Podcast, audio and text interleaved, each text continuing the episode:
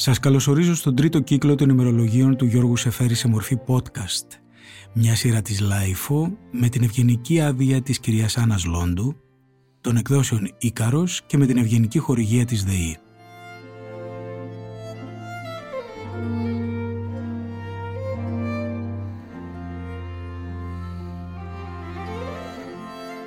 Το 1962 ο Σεφέρης γυρίζει οριστικά στην Ελλάδα από την πρεσβεία του Λονδίνου. Είναι εξαντλημένος και ψυχικά αλλά κυρίως σωματικά. Έχει κάνει μια επίπονη εγχείρηση προστάτη, έχει ρευματικά, πάσχει από υπερκόπωση και είναι 62 ετών. Όριμος και αναγνωρισμένος και κύριος του εαυτού του, αλλά όχι ότι από το συνάφι του δεν είναι αντικείμενο φθόνου που αρχίζει και γίνεται όλο και πιο εμφανής. Ωστόσο ο ίδιος είναι σαν να μετεωρίζεται κάπως, σαν να μην έχει αποφασίσει πώς θα ζήσει από εδώ και πέρα τη ζωή του. Δεν φαίνεται να του λείπουν τα μεγαλεία της πρεσβείας με τα πάρτι, τις λιμουζίνες, τις ψηλές διασυνδέσεις, ακόμα και με τη Βασίλισσα. Γυρίζει με ένα μικρό Volkswagen, ένα σκαθάρι που είχε με τη Μαρό, οδηγούν μέχρι τη Μασαλία και μετά παίρνουν το καράβι για τον Πειραιά. Μέχρι να ετοιμαστεί εντελώς το σπίτι της οδού Άγρας, στο πλάι του Καλιμάρμαρου, όπου αδειμονεί ο Σεφέρης και η Μαρό να τελειώσει και να μπουν μέσα και να ησυχάσουν επιτέλους, πάνε για παραθερισμό στα καμένα βούρλα και εκεί ο Σεφέρης κάνει μια σούμα της ζωής του κατά κάποιο τρόπο, μια σούμα γαλήνια αλλά και πικρή κάπως, σε μια εγγραφή που κατά τη γνώμη μου είναι μια από τις σημαντικότερες σε ολόκληρο το σώμα των ημερολογίων. Βλέπει κάτω από το ελληνικό φως τον εαυτό του αλλά και τη χώρα του και προσπαθεί να εγκληματιστεί συνειδητοποιώντας ότι η επέλαση των τουριστών έχει αρχίσει και αλλοιώνει τη χώρα του σε τεράστιο βαθμό όπως λέει σε ένα γράμμα του στο Rex Warner και αυτός ο εκπατρισμένος ποιητής, έτσι αυτό χαρακτηριζόταν, ψάχνει να βρει τα πατήματά του, νιώθοντας μέσα του ένα κενό. Πώς το λέει σε ένα ποίημα, ο ποιητής ένα κενό.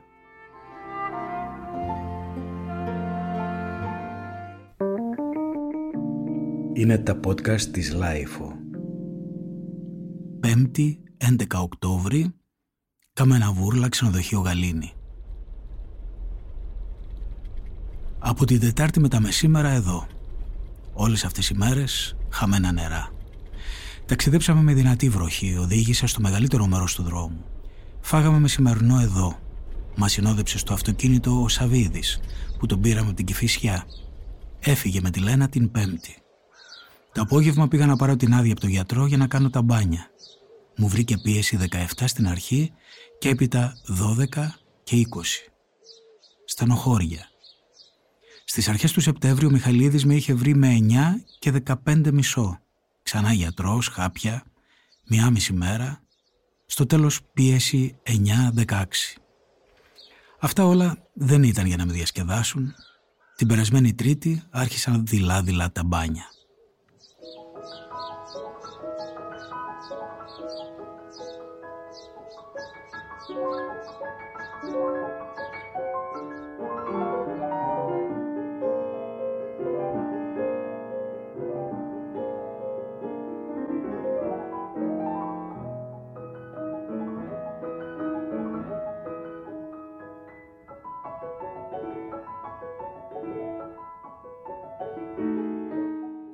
Ως το μεσημέρι χαζέματα, ασημάζευτος. Πρέπει να έχω κάμποσο χάσει τα νερά μου. Ξαναβρίσκουμε στην Ελλάδα περίπου όπως τα χρόνια του 1925 όταν γύρισα από το Παρίσι. Κοιτάζοντας πίσω μου βρίσκω μια περίοδο, σχεδόν όλη μου τη ζωή, σχεδόν απόλυτης μόνωσης, εννοώ πνευματικά. Αυτό το παράξενο, να πρέπει να τραφείς, κάθε άνθρωπος το χρειάζεται, χωρίς να μπορείς να μιλήσεις με κανένα Συνάντησα πολλούς ξένους φυσικά, ξεχωριστούς ανθρώπους. Αλλά τα προβλήματα που σε καίνε πώς να τα κουβεντιάσεις ωφέλιμο μαζί τους; Φυσικά όταν πρόκειται για τα δικά τους προβλήματα είναι άλλο πράγμα. Ξέρεις τη γλώσσα τους και υποθέτουν πως είσαι το ίδιο σόι.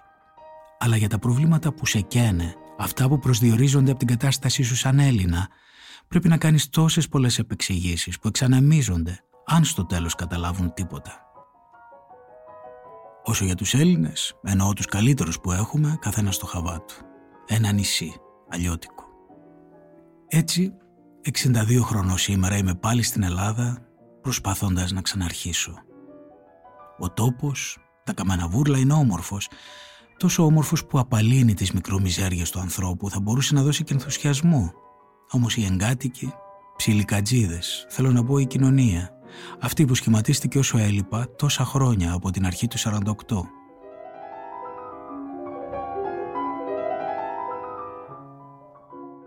Από την άλλη μερικοί απλοί άνθρωποι που τους προσέχω πάντα χειροποίητοι, ακόμα, που επιζούν σε αυτή την Ελλάδα της κοινής αγοράς που πάει να γίνει Ελλαδίξ.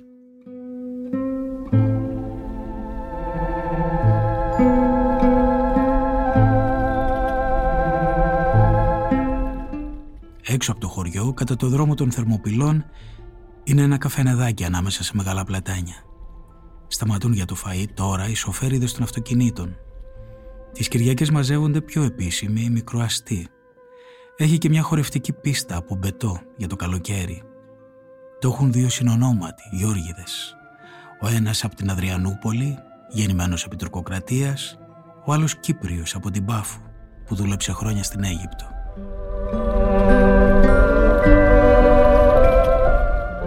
Ρώτησα πώς και εγκαταστάθηκαν εδώ. Περνούσαμε μια μέρα, λέει, με το συνεταίρο, ο ταξιδεμένος, και του λέω αυτός ο τόπος είναι για τούτη τη δουλειά. Συμφώνησε και νοικιάσαμε, ήμασταν και κάπως πιωμένοι. Πληρώνουμε 10.000 το χρόνο νίκη, αλλά το μαγαζί είναι μικρό. Έτσι λέω και στα παιδιά πως πάω για παραθερισμό. Τα παιδιά τα σπούδασε, λέει, πολιτικούς μηχανικούς στη Γερμανία, ο γαμπρός είναι ηθοποιός, δεν φαίνεται να καταδέχονται τη δουλειά του πατέρα. Thank you.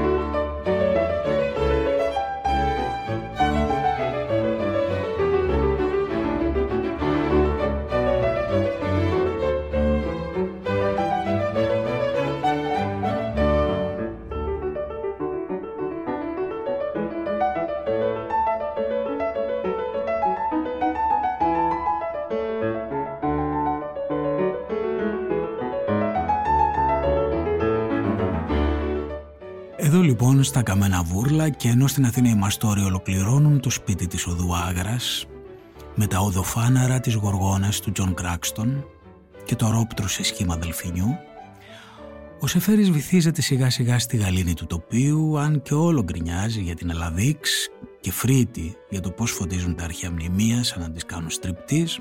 Θα το δούμε αυτό σε λίγο εδώ λοιπόν τον επισκέπτονται Κόσμος και Κοσμάκης κάθε βράδυ ο Κριστιαν Ζερβός αλλά και ο Σαβίδης με τη γυναίκα του όπως και η μικρή Άννα Λόντου. Είναι, θα μπορούσε να πει κανείς, χαλαρές μέρες αλλά και κάπως παράξενες. Ο Σεφέρης ψάχνεται υπαρξιακά. Νιώθει άδειος και αυτό είναι ένα αίσθημα πρωτοφανές, όχι κατά ανάγκη δυσάρεστο.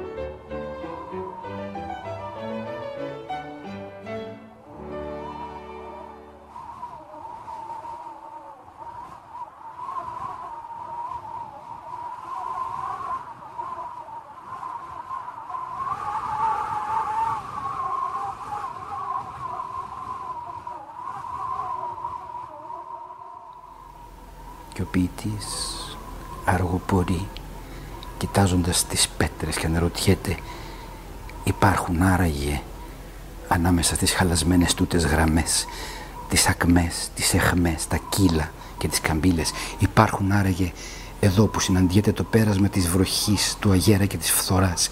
Υπάρχουν η κίνηση του προσώπου, το σχήμα της στοργής εκείνων που λιγόστεψαν τόσο παράξενα μες στη ζωή μας.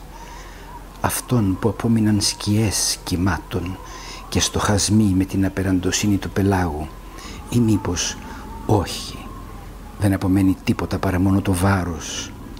Η νοσταλγία του βάρους μιας ύπαρξης ζωντανής, εκεί που μένουμε τώρα ανυπόστατοι λυγίζοντας σαν τα κλονάρια της φρικτής ιτιάς σοριασμένα μέσα στη διάρκεια της απελπισίας ενώ το ρέμα κίτρινο κατεβάζει αργά βούρλα ξεριζωμένα μες στον βούρκο. Εικόνα μορφής που μαρμάρωσε με την απόφαση μιας πίκρας παντοτινής. Ο ποιητής ένα κενό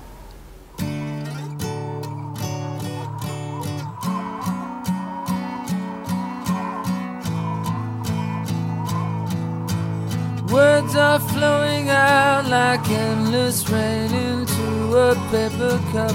They slither while they pass, they slip away across the universe. Pools of sorrow, waves of joy are drifting through my open mind, possessing and caressing me. Jai Guru Deva.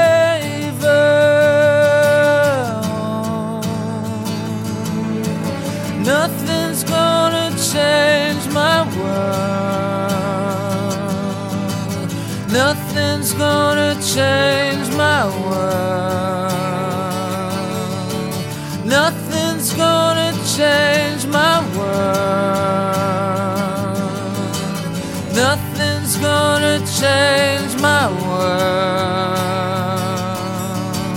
Images of broken light which dance before me like a million eyes and call me on and on across the universe. Thoughts meander like a restless wind inside a letterbox. They stumble blindly as they make their way across the universe.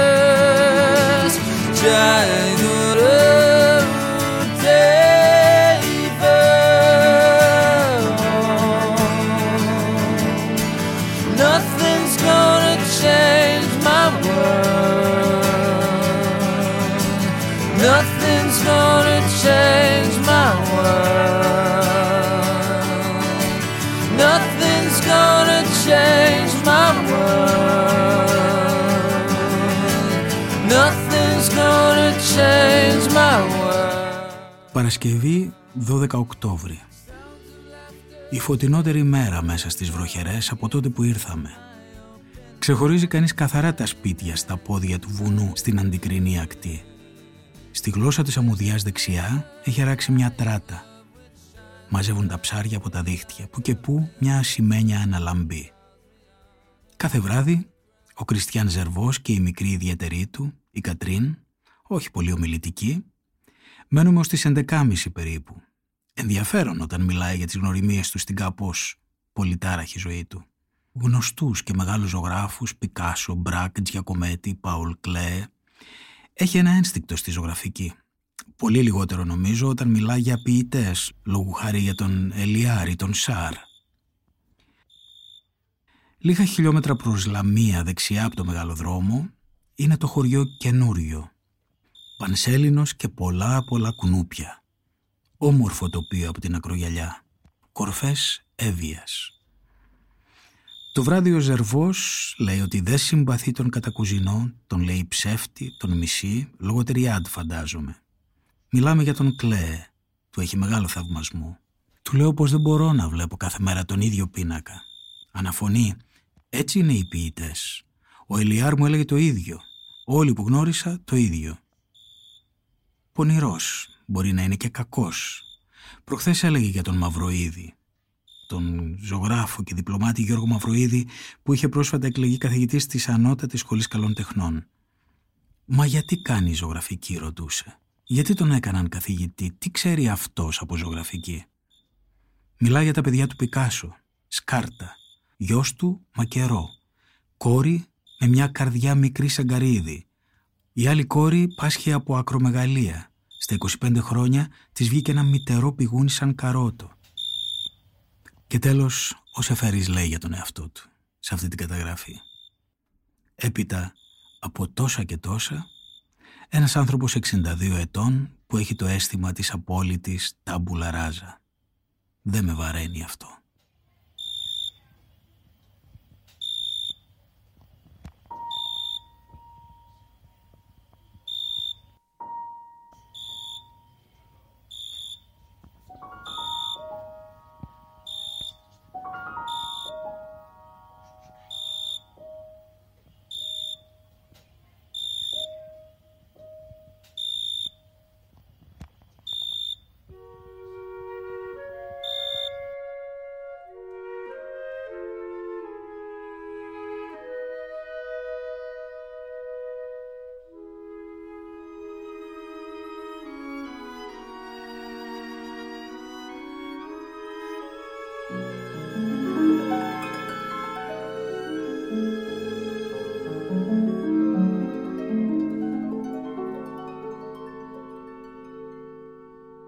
Στον 8ο τόμο των ημερολογίων του Σεφέρη, η επιμελήτρια του τόμου Κατερίνα Κρίκου Ντέιβις, κάτω από αυτές τις εγγραφές που ακούμε σήμερα, κάνει μια πολύ ταιριαστή υποσημείωση.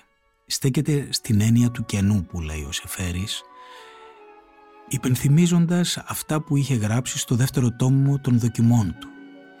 Εκεί που ο Σεφέρης λέει Αφού ο ποιητής αφομοιώσει τα πράγματα που έχει μαζέψει η ιδιοσυγκρασία του από τον γύρο κόσμο, φτάνει στη στιγμή που θα νιώσει το κενό μέσα του, που θα νιώσει ότι βρίσκεται στο σκοτεινό δάσος, όπως έλεγα κάποτε, στη σέλβα οσκούρα, μόνος και αβοήθητος, ότι πρέπει να το εμπιστευτεί αυτό το κενό επί ποινή θανάτου. Είναι η πιο δύσκολη στιγμή του αυτός ο αγώνας για να βρει εκείνη τη φωνή που ταυτίζεται και σοφιλιάζεται με τα πράγματα που θέλει να δημιουργήσει ή αν θέλουμε που δημιουργεί τα πράγματα ονομάζοντάς τα.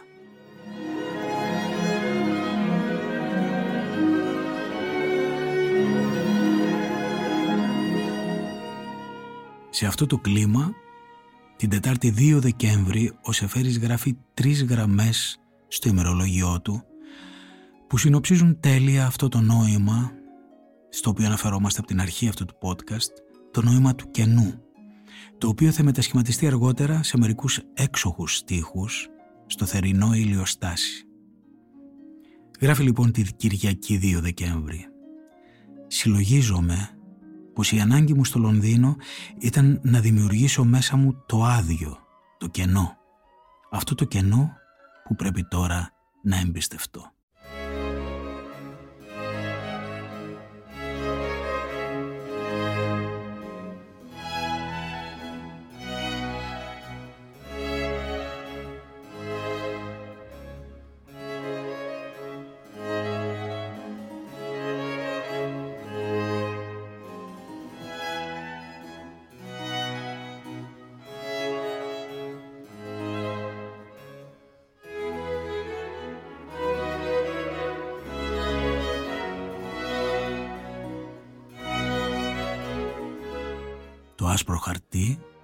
Σκληρός καθρέφτης, επιστρέφει μόνο εκείνο που ήσουν. Το άσπρο χαρτί μιλά με τη φωνή σου, τη δική σου φωνή, όχι εκείνη που σ' αρέσει. Μουσική σου είναι η ζωή, αυτή που σπατάλησες. Μπορεί να την ξανακερδίσεις αν το θέλεις, αν καρφωθεί σε τούτο το αδιάφορο πράγμα που σε ρίχνει πίσω εκεί που ξεκίνησες. Ταξίδεψες. Είδες πολλά φεγγάρια, πολλούς ήλιους, Άγγιξες νεκρούς και ζωντανούς. Ένιωσες τον πόνο του παλικαριού και το βογγητό της γυναίκας. Την πίκρα του άγουρου παιδιού. Ό,τι ένιωσες σοριάζεται ανυπόστατο αν δεν εμπιστευτείς τούτο το κενό. Ίσως να βρεις εκεί ό,τι νόμισες χαμένο. Τη βλάστηση της νιώτης, το δίκαιο καταποντισμό της ηλικίας. Ζωή σου είναι ό,τι έδωσες. Τούτο το κενό είναι ό,τι έδωσες το άσπρο χαρτί.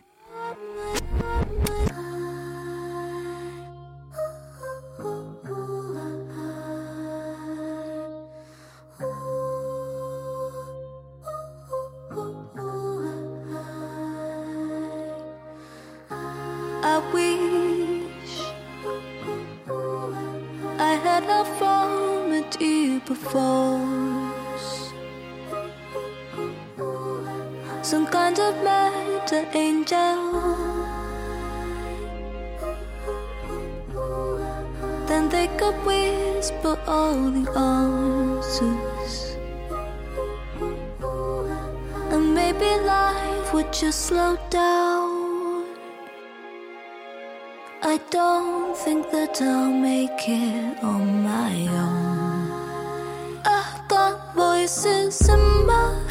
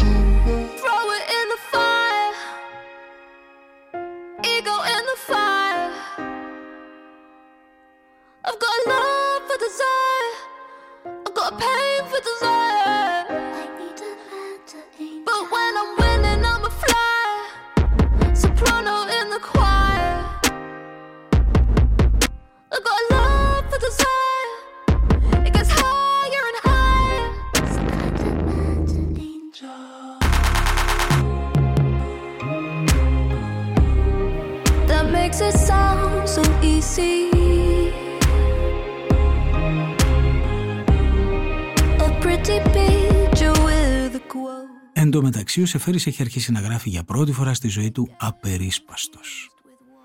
Γράφει τα πρώτα κρυφά ποίηματα, δεν είναι 100% ικανοποιημένος, μεταφράζει το φωνικό στην εκκλησιά του Έλιοτ και στα τέλη του 62 κυκλοφορούν σε νέες εκδόσεις τα ποίηματα και οι δοκιμές του. Παραδίδει επίσης τον Ίκαρο, το τετράδιο γυμνασμάτων Β, το άσμα ασμάτων, τις μεταφράσεις που είχε κάνει στο Λονδίνο, μεταφράσεις επίσης Άγγλων και Γάλλων ποιητών, όχι και άσχημα για ένα ποιητή που λέει ότι είναι κενός και άδειος, αλλά στις 13 Αυγούστου του 1963 επιστρέφει στα όνειρά του ως εφιάλτης. Αυτή η έγνοια που είχε αφού του γύρισε στην Ελλάδα ότι η χώρα του σιγά σιγά χάνει τον εαυτό της και ότι και αυτό σιγά σιγά χάνει την επαφή του μαζί της.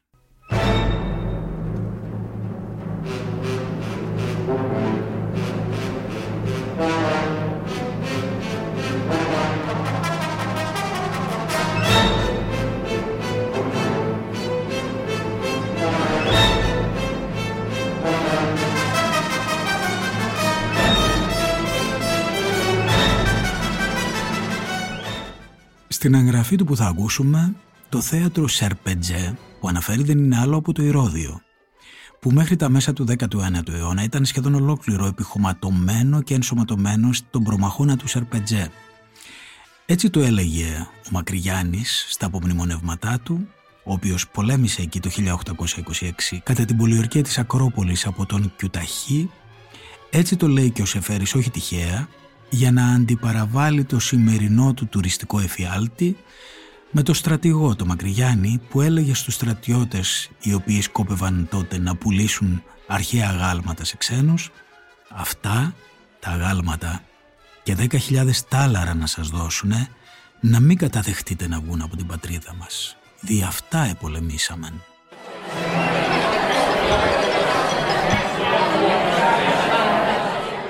Τρίτη 13 Αυγούστου 1963.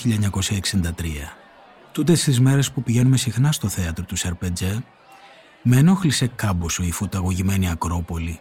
Αυτή η προστιχιά να κάνεις μίζερα τούτα τα μάρμαρα ή να τα αναγκάζεις όπως έλεγα να κάνουν στριπτής και να πορνεύονται. Σήμερα την αυγή το ακόλουθο όνειρο. Πρέπει να είχε περάσει καιρός ύστερα από μένα σαν να γύριζα από μακρύ ξενιτεμό. Στους δρόμους κανείς δεν με γνώριζε και δεν γνώριζα κανέναν. Από μεσήμερο νωρίς, αλλά ο ήλιος κυπασμένος. Βρέθηκα στην Ακρόπολη. Αίσθημα πως στα αναμεταξύ είχε προχωρήσει πολύ ο πολιτισμός. Εμπρός στη δυτική πρόσωψη του Παρθενώνα ένα ταραγμένο πλήθος. Όλοι κοίταζαν τις κεντρικές κολόνες και χοχλακούσαν. Ρώτησα κάποιον που χειρονομούσε πλάι μου. Ρε τι ζωντόβο λες εσύ, από πού μας κουβαλήθηκες, δεν ξέρεις τίποτε; Τον κοίταζα χαμένος. Να, ο πληστηριασμός άνοιξε τα στραβά σου. Αν κερδίσει εκείνη η αμερικανική οδοντόπαστα, σώθηκε ο προϋπολογισμός μας για δεκαετίες. Κοίταξα με προσοχή στην κατεύθυνση που μου δείχνε. Ανάμεσα στις δύο κεντρικές κολόνες ξεχώρισε ένα τραπεζάκι σκεπασμένο με πράσινη τσόχα και καθισμένος πίσω του ένας ξυρισμένος κύριος με γυαλιά. Φορούσε μαύρο κουστούμι και κρατούσε ένα φιλτισένιο σφυρί, είχε το ύφος χειρούργου. Ρώτησα αποβλακωμένος. Ποιος πληστεριασμός; Πού ζεις μωρέ; Εδώ χαλνάει ο κόσμος. Τζένιο η κυβέρνησή μας. Θα τις παραχωρήσει αυτές τις πέτρες. Τι μας χρειάζονται εμάς; Εκείνη τη στιγμή ο μαυροντημένος κύριος χτύπησε το σφυρί. «Κατεκυρώθη», φώναξε κάποιος. «Κατεκυρώθη, κατεκυρώθη», αντιλάλησε η βοή του πλήθους. «Κέρδισαν οι Αμερικάνοι», είπε έξαλλος ο γειτονάς μου, σαν άνθρωπος που παρακολουθεί ποδόσφαιρο. Η ταραχή φούσκωνε μέσα μου. «Και τι θα κάνουν», κατόρθωσα να ρωτήσω. «Είναι δαιμόνιοι», αποκρίθηκε θα πελεκίσουν τούτες τις κολόνες σε σχήμα σωληναρίου της οδοντόπαστας. Ένιωθα πως το πλήθος φύρενε γύρω μου και μ' άφηνε ολότελα μόνο.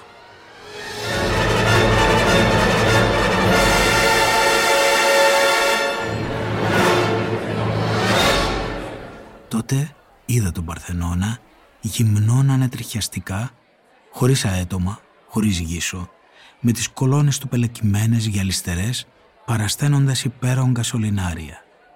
Ο βραχνάς με τίναξε από το κρεβάτι καθώς ούρλιαζα. Ώρα πέντε πρωί.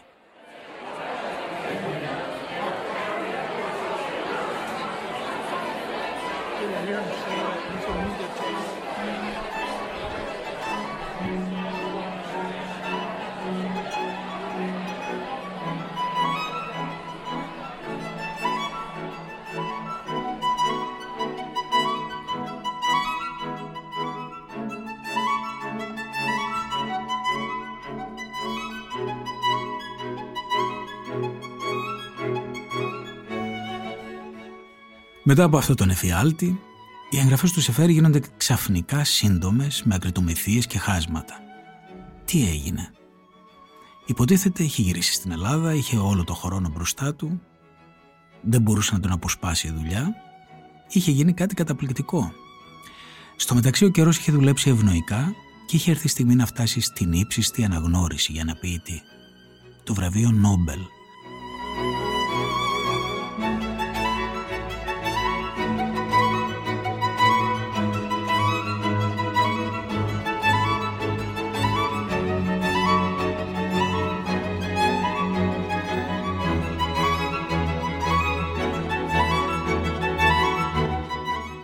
Αυτός ήταν ένας γλυκός τρόβιλος που τον πήρε και τον σήκωσε, δημιουργώντας και ευχάριστες αλλά και στιφές εκπλήξεις. Αυτό όμως θα τα πούμε στο επόμενο επεισοδιό μας.